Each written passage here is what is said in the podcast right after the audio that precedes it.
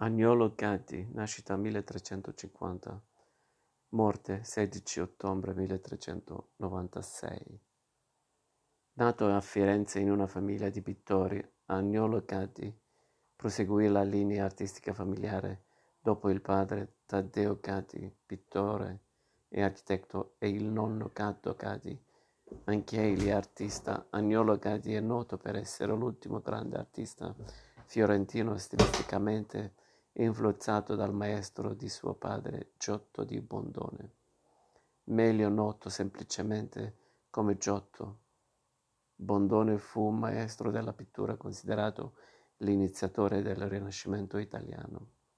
Agnolo Gandhi ebbe il suo primo lavoro a Roma per un ciclo di affreschi a cui lavorò con il fratello Giovanni, anch'egli pittore. Gli affreschi furono realizzati per il Vaticano sotto Papa Urbano V.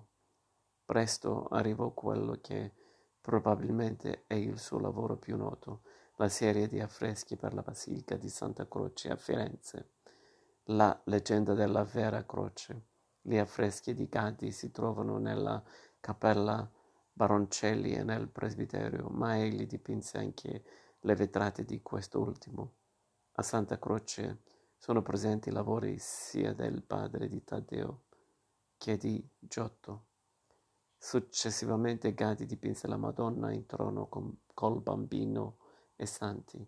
Iniziava nel 1380 e finita dieci anni dopo. Un'altra opera completa nell'arco di dieci anni è l'incronazione della Vergine, anche se non confermato pare che l'opera fosse il pannello centrale di una palla d'altare per la chiesa di San Giovanni dei Fieri, fuori Pisa, portando avanti la sua istruzione religiosa. Negli anni 90 del XIX secolo completò un'altra opera molto nota, La Madonna dell'Umiltà, con sei angeli e uno dei suoi ultimi lavori, un crocifisso. Oltre ai dipinti realizzati a tempera, Gaddi realizzò anche i medaglioni o formelle per la loggia di Lanzi, che si trova tuttora aggiacente alla Galleria degli Uffizi.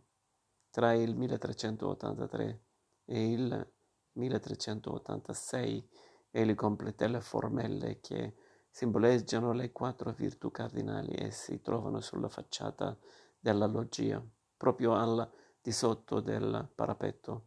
Prima della sua morte, avvenuta nel 1396, Gatti dipinse una serie di scene sulla vita della Vergine Maria. Nella cattedrale di Prato, il suo ultimo lavoro, lasciato incompiuto era per altare di San Miniato al Monte, a Firenze. L'artista e storico Giorgio Vassari inserì la vita di Gatti tra le sue biografie di artisti.